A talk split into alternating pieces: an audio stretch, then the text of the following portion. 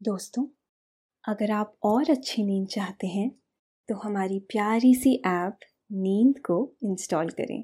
इस ऐप पर आपको एक्सक्लूसिव स्लीप स्टोरीज मिलेंगी। इंस्टॉल करने के लिए आप हमारी वेबसाइट नींद डॉट ऐप पर ज़रूर आइए।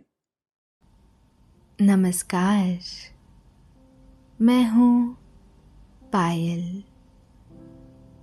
आज सुनिए हृदय विहारी द्वारा संकलित, मार्कंडेय पुराण तथा अन्य प्राचीन ग्रंथों से प्रेरित एक कहानी।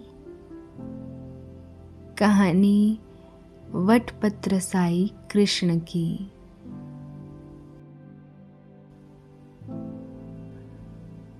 क्या है मेरे चरणों में ऐसा जो साधु संत अमृत को छोड़ मेरे चरणामृत को पीना चाहते हैं। क्या मेरे चरणों में कुछ ज़्यादा बढ़िया चीज़ है, जो मैं भी आज तक नहीं चख पाया? बाल कृष्ण अभी कुछ ही महीनों के एक नवजात शिशु हैं। वे वट वृक्ष के पत्ते पे लेटे हुए ये सोच रहे थे। उन्होंने अपने दाहिने पैर को उठाया और उसका बड़ा अंगूठा अपने मुख पर लगाकर चूसना शुरू कर दिया। ब्रह्मांड में प्रलय थी। पर बाल मुकुंद कृष्ण बड़े आराम से वट वृक्ष के पत्ते पे तैर रहे थे। तैर रहे थे और समझने की कोशिश कर रहे थे। खुद की ही प्रभुता को, खुद के ही ऐश्वर्य को।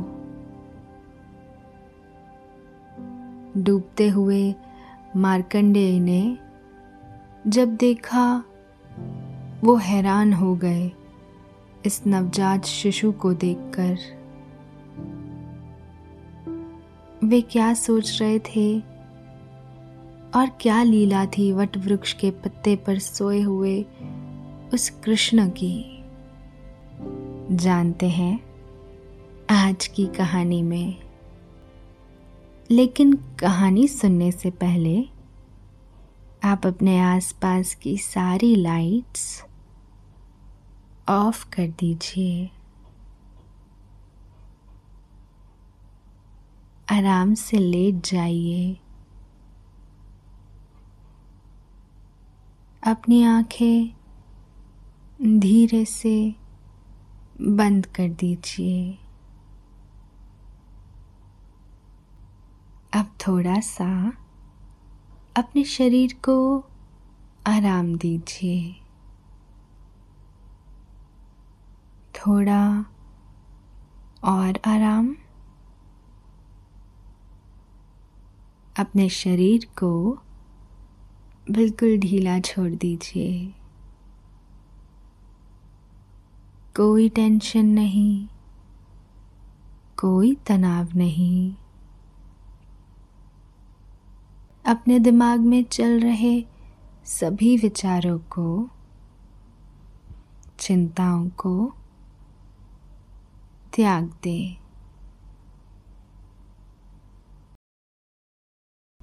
शांति को महसूस करें। सभी नेगेटिव और पॉजिटिव विचारों को धीरे धीरे निकाल दे। हाथों को सीधा करके अपनी कमर के साइड में रख लीजिए। ढीला छोड़ दीजिए अपने शरीर के हर एक अंग को। कमर और कंधों के तनाव को खत्म कर दीजिए। भूल जाइए, आज जो भी पूरे दिन में हुआ, बस भूल जाइए। ये रात्रि आपकी है। आपके अंतर मन को संवारने की। अब अपनी सांसों पर ध्यान लगाएँ। इसको धीमे या तेज नहीं करना है। बस ध्यान देना है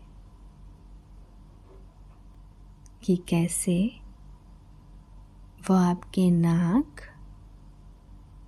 और गले में होते हुए फेफड़ों में आ रही है। और आपके फेफड़े फूल रहे हैं।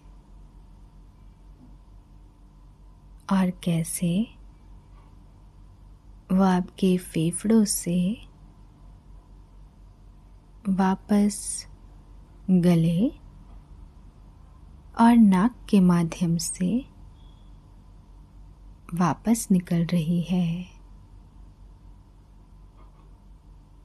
और आपके फेफड़े थोड़े सिकुड़ रहे हैं।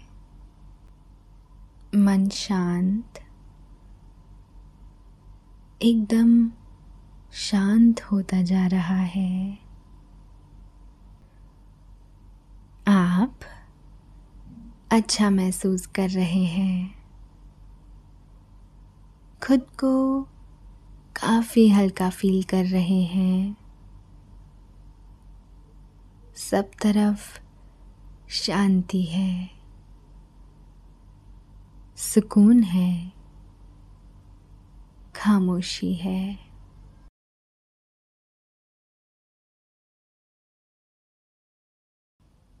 भोर का समय था।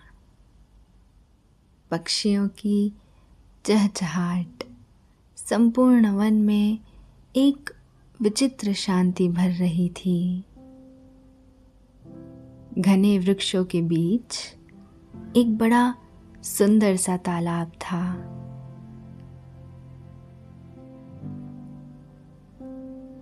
उसी नई मिशारण्य की पावन भूमि पर आज फिर संतों का जमावड़ा था।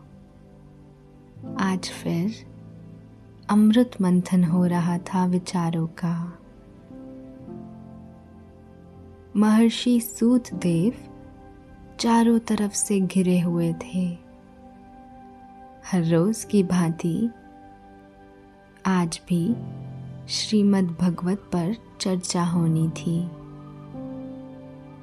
आज का संवाद शुरू ही करने वाले थे कि आगे बैठे एक ऋषि ने टोका।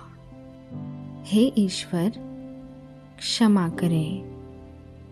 हम सब जानते हैं महान ऋषि मार्कंडेय के बारे में। हम जानते हैं कि कैसे उनकी शिव की भक्ति ने यमराज को भी वापस जाने पर मजबूर कर दिया। हे ईश्वर, पर वे तो इसी युग में जन्मे थे, जिसमें हमने जन्म लिया है। हम जानते हैं कि वे भृगु ऋषि के घर जन्मे थे। जब भृगु ऋषि ने शिव से एक तपस्वी बालक के लिए वर मांगा था। हम जानते हैं कि अभी कोई महाप्रलय नहीं आई है। लाखों सालों से तो नहीं। फिर कैसे मार्कंडेय ऋषि ने प्रलय का अनुभव किया? और कैसे उन्होंने वट वृक्ष पे सोए हुए बाल मुकुंद के दर्शन किए। हे ईश्वर, हमें बताए कि वो कैसा रूप था। वो कैसा रूप था कृष्ण का, जिसने ऋषि मार्कंडेय की चिंताओं और भय का हरण कर लिया। हे सूत देव जी संसार में हर दिन भारी चिंताएँ रहती है मनुष्य को। चिंताएँ सोने नहीं देती। चिंताएँ उसके मन को ऐसे घर कर लेती है, जैसे काले बादल आसमान को। हे देव, आप हमारे सामने उस मनमोहक प्रसंग को प्रकट करें और हमें निहाल कीजिए। बताइए, कैसे मार्कंडेय ऋषि के भय का नाश हुआ?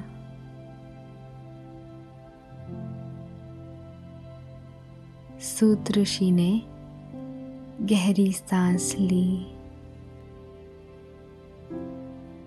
कानों को मधुर लगने वाली शहद से मीठी आवाज़ में उन ऋषियों के मन को मोहित करते हुए ऋषि सूत ने कहा,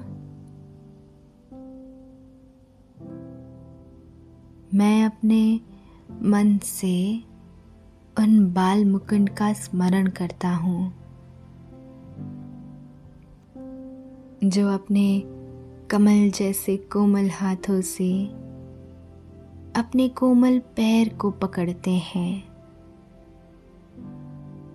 और फिर उन कमल से कोमल पैर को अपने कमल मुख के सामने लाते हैं और हमारे मन को हर ले रहे हैं। ऋषियों ने जैसे ही उन पावन पंक्तियों को सुना। उनकी आँखों से आँसू की धारा निकल पड़ी। वे महसूस करने लगे उस मनमोहक रूप को। उन्होंने सूत देव से बाल मुकुंद अष्टकम की संपूर्ण रचना कर संसार को अनुग्रहित करने की प्रार्थना की। महर्षि सूत ने ऋषियों के प्रश्न की ओर ध्यान देकर कहा कि आप सबने बहुत अच्छा प्रश्न किया है। ये प्रसंग जनमानस को लंबे समय तक सुख और शांति देगा। महर्षि सूत फिर कहानी सुनाते हैं। एक समय की बात है। महर्षि मार्कंडेय जी सुभद्रा नदी के किनारे बैठे संध्या वंदन की तैयारियाँ करने में व्यस्त थे। संध्या काल की पूजा के बाद जैसे ही उन्होंने ध्यान लगाया, उन्हें लगा कि उनके चारों तरफ़ का जल बढ़ रहा है। चारों तरफ़ से समुद्र अपने उफान पर है। उनके सामने की धरती को समुद्र धीरे धीरे बहा ले जा रहा है। वे बड़े बड़े वृक्ष, जिनकी ऊंचाई नापी भी नहीं जा सकती थी, पानी में बहे जा रहे हैं। पानी बहुत तेज गति से उनके पास आ रहा था। धीरे से वो विशाल जल उन्हें भी अपने अंदर समा ले रहा है। पर वो अपने अंदर ऋषि को डुबो नहीं रहा। बार बार वापस बाहर की तरफ़ फेंक रहा है। उन्होंने देखा संपूर्ण सृष्टि में प्रलय आ गया है। उन्होंने देखा जल के नीचे बड़ी बड़ी मछलियाँ पेड़ों के आसपास घूम रही थी। एक बड़ी मछली आई और मार्कंडेय ऋषि को खा लिया। पर अगले ही क्षण बाहर की ओर फेंक दिया। महर्षि को समझ नहीं आ रहा है कि आखिर हो क्या रहा है। मार्कंडेय ऋषि सृष्टि का विलय देख बहुत भयभीत हो चुके थे। वो ऋषि, जिन्होंने मृत्यु को पराजित कर दिया था, आज वो खुद भयभीत थे। महर्षि जल में डूब नहीं रहे थे, बल्कि तैर रहे थे। जल के मध्य जैसे कुछ महत्वपूर्ण उनकी प्रतीक्षा कर रहा था। वो देख रहे हैं जहाँ तक उनकी नज़र थी। विशाल जल ही जल था। न आसमान था, न धरती। बस जल ही जल। और जल में बड़ी बड़ी लहरें। अचानक उन्हें दूर लहरों के बीच एक बड़ा वट वृक्ष का पत्ता तैरता हुआ दिखाई देता है। जब सब कुछ डूब गया है तो ये पत्ता कैसे तैर रहा है? जब सब कुछ प्रलय में डूब रहा है, तब ये पत्ता कैसे उन्मुक्त बह रहा है? वो पत्ता दूर से उनकी तरफ़ ही आता दिखता है। मानो कुछ बहुत विचित्र होने वाला है। महर्षि का अब पूरा ध्यान उस पत्ते पर था। महर्षि भूल चुके थे कि वो जल के बीचों बीच थे। अब उनका सारा ध्यान था तो उस तैरते हुए पत्ते के ऊपर। जैसे ही वो पत्ता थोड़ा और पास आया, उन्हें दिखा एक पैर बंद मुट्ठी के नाप का वो छोटा सा पैर लग रहा था किसी नवजात का है। पैरों में खूबसूरत पायल भी बंधी लग रही थी। सुंदर सोने की पायल छोटे छोटे श्यामल रंग के पैरों में पायल। पत्ता धीरे धीरे और नज़र आने लगा था। महर्षि हतप्रभ थे। महर्षि ध्यान मगन थे। क्या है ये? कौन है ये? क्या जो है, वो अभी भी जीवित है? उन्हें दिखाई देती है। पेट पर बंधी करधनी की डोरी। श्यामल गात पर सुनहली करधनी। जैसे जैसे पत्ता नज़दीक आ रहा था। पायल और करधनी की आवाज़ लहरों को पार कर महर्षि तक आ रही थी। महर्षि को लगा कि हो सकता है जो बालक इस पत्ते पर है, वो अभी जीवित हो। वो पत्ते की तरफ़ जाने की कोशिश करने लगे। वो कोशिश कर रहे थे कि पत्ते पर तैरती उस दिव्यता को देख पाए। तभी अचानक उन्हें छवि दिखाई देती है। बाल मुकुंद की कृष्ण की, कान्हा की, वटपत्रशाही की।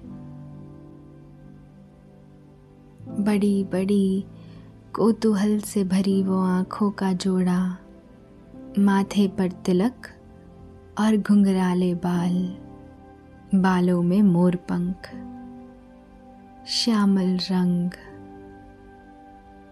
गले में वैजंती माला। वक्ष स्थल पर पैरों के निशान। कौन है ये अद्भुत बालक? और कैसे तैर रहा है?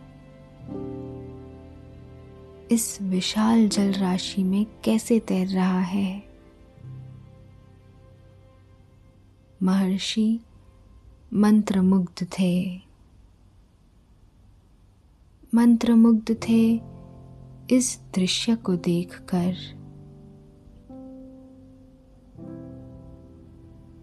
बालक ने अपना दाहिना पैर अपने हाथ से उठा रखा था। वो उन्मुक्त भाव से अपने ही पैर का बड़ा वाला अंगूठा चूस रहा था। ये अकल्पनीय था। ये परौलिक था। ये दिव्य था।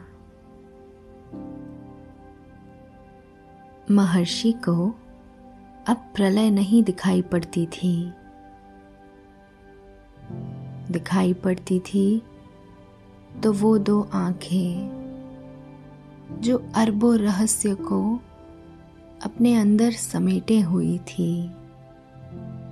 दिखाई देते हैं, वो हाथ में सजे कंगन,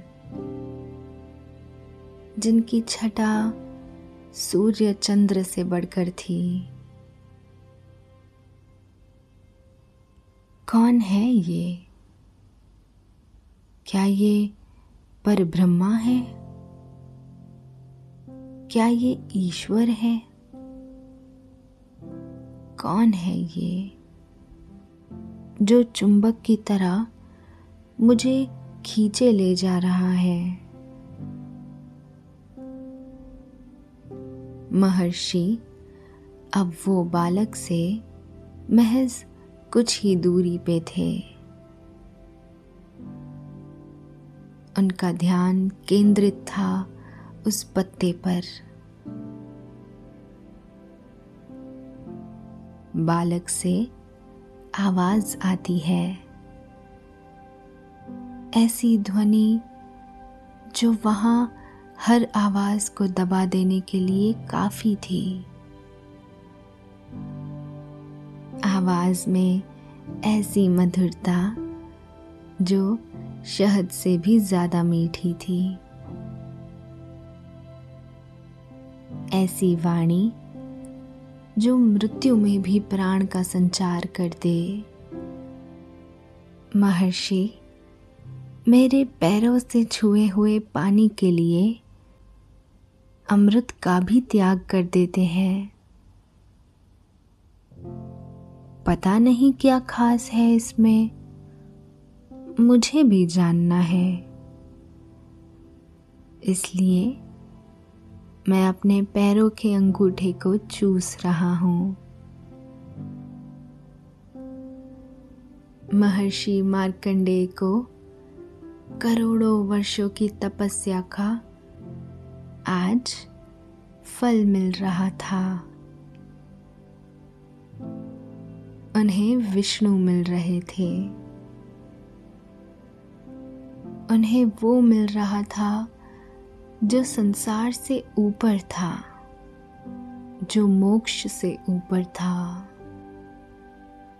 महर्षि, अब उस बालक को थोड़े और पास से निहारने की कोशिश करते हैं।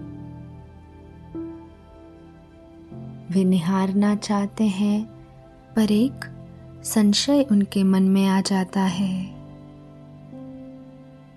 क्या यही विष्णु है? क्या यही जगत पालन करता है? वे जैसे ही ऐसा सोचते हैं, बाल गोविंदा गहरी सांस लेते हैं। उस सांस के साथ ही महर्षि उस बालक में समाने लगते हैं। वे देखते हैं करोड़ों जीव, जंतु, पेड़, पौधे, मनुष्य उनके अंदर जा रहे थे। वो भी उनमें से एक थे। वो देख रहे थे कोटि कोटि ब्रह्मांड। वो देख रहे थे असंख्य तारे। वो देख रहे थे, अनगिनत सूर्य चंद्रमा। वो देख रहे थे, कैलाशपति महादेव। वो देख रहे थे, कमल पे विराजे ब्रह्मा को।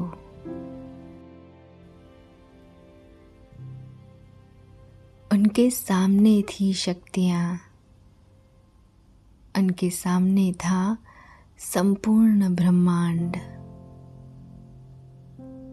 वो जाते जा रहे थे अनन्य लोकों की सैर करते हुए।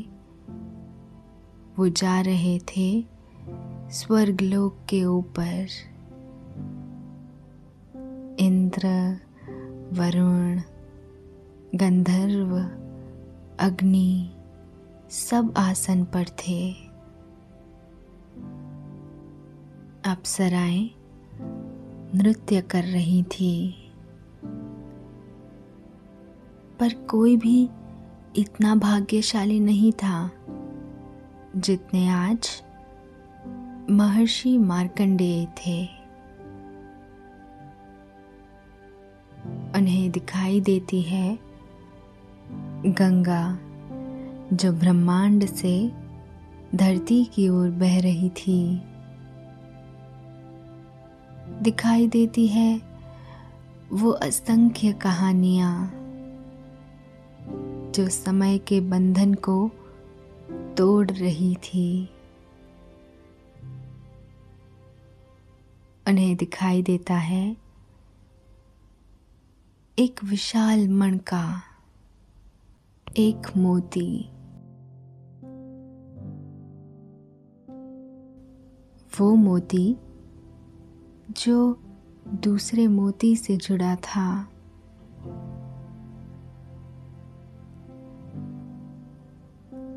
एक माला बन रही थी उन मोतियों की। पर वो माला थी किसके गले में? और इनमें इतना तेज कैसे है? उस मोती की माला के पास में थी एक कमल पुष्प की माला। उस कमल पुष्पों की माला का एक कमल था नाभि के ऊपर। उस नाभि से निकल रही है एक टहनी। टहनी जिससे एक कमल का फूल जुड़ा हुआ है। कौन है इस कमल पे जिसके चार मुख हैं, जिसके चार हाथ हैं,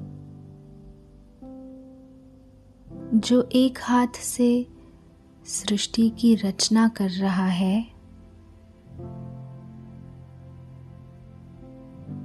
क्या ये प्रजापति है? फिर वो कौन है जिसकी नाभि से ये कमल पुष्प निकलता है? महर्षि देखते हैं। अनंत शेष शैया पर विश्राम करते हुए पद्मनाभ विष्णु को महर्षि देखते हैं उन विष्णु को, जिसने कोटि ब्रह्मांडों को अपने अंदर समेट रखा है। वो देखते हैं उन बंद आँखों को। एक हाथ में सुदर्शन, एक हाथ में शंख। एक हाथ में गदा और एक में कमल पुष्प लिए महाविष्णु को।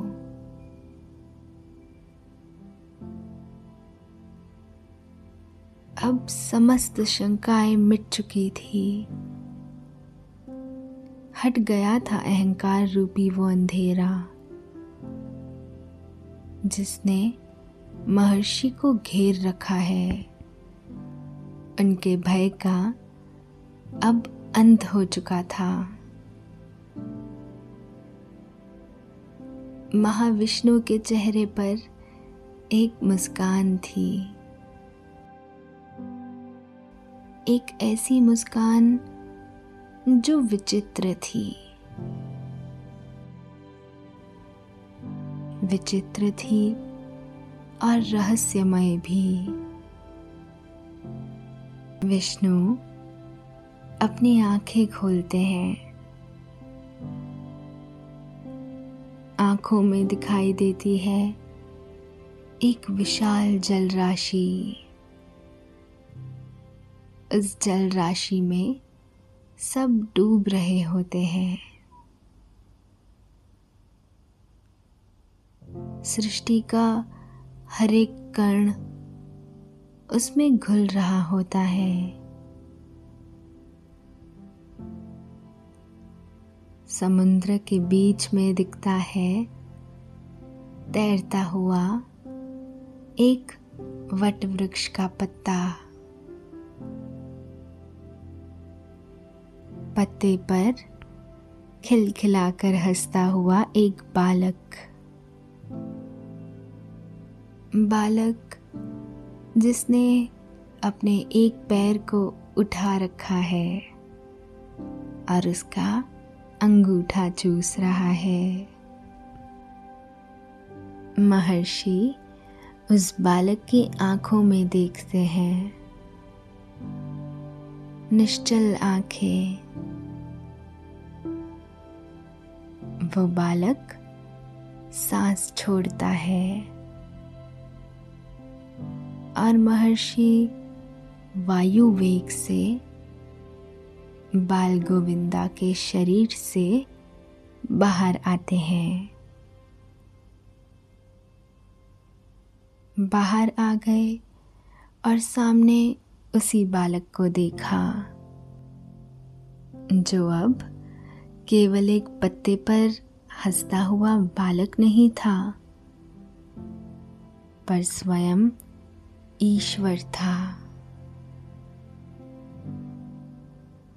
ईश्वर, जिसने महर्षि मार्कंडेय को सभी चिंताओं से मुक्त किया। महर्षि बाल मुकुंड को नमस्कार करते हैं और ईश्वर की लीला को समझते हैं। बालक मुस्कुराता है। महर्षि अपने ध्यान से वापस आते हैं। आते हैं दोबारा भौतिक जगत में। साक्षात प्रलय के दर्शन कर, प्रलय से भी ज़्यादा महत्वपूर्ण वटपत्र साई के दर्शन कर। महर्षि सूत, अब ये कहानी सुनाकर शांत हो जाते हैं।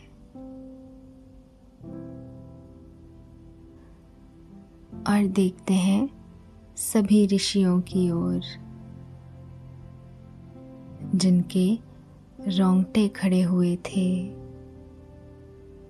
और आँखों में से निर्झर आंसुओं की धरा निकल रही थी। सूत कहते हैं कि विष्णु के बाल रूप का दर्शन और मनन सबके मन को शांति देने वाला है। इस रूप के दर्शन से सबको शांति मिलती है। शांति मिलती है, जैसे प्रलय ने महर्षि मार्कंडेय को भी डरा दिया था। उसके मन में भी तरह तरह के विचार आ रहे थे और उन्हें विह्वल कर रहे थे। जैसे ही वटपत्रशाही के दर्शन से मार्कंडेय ऋषि के मन को भी विचित्र शांति का अनुभव हुआ। उनकी शंकाओं की समाप्ति हो गई थी।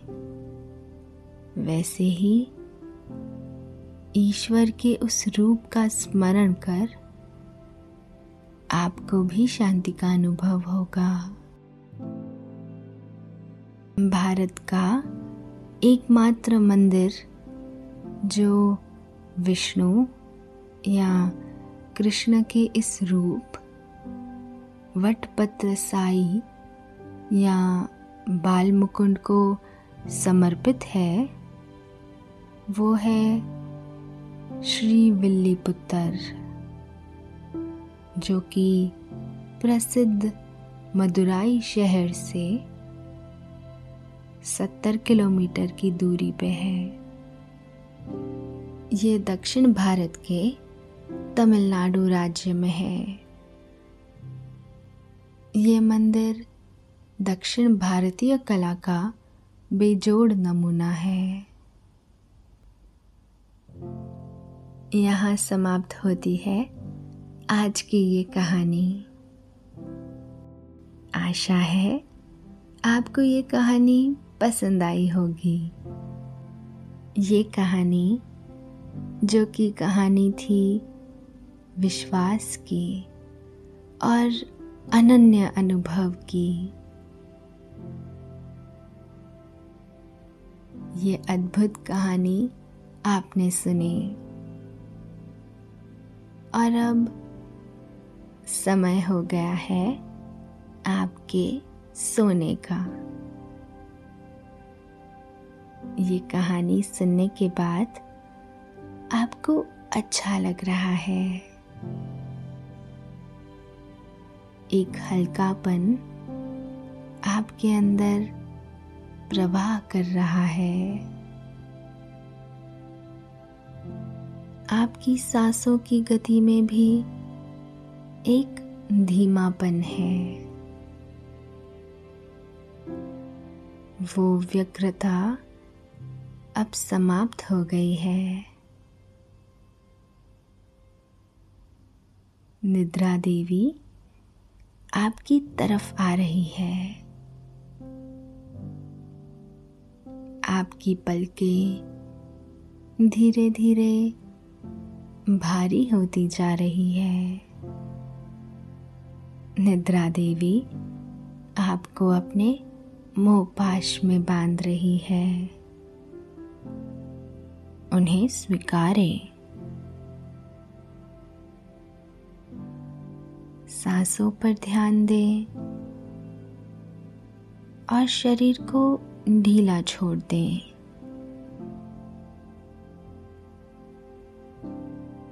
आप धीरे धीरे नींद की आगोश में जाते जा रहे हैं। अब आप धीरे धीरे नींद की ओर बढ़ते जा रहे हैं। और नींद आपको अपनी आगोश में समाती जा रही है। समाती जा रही है।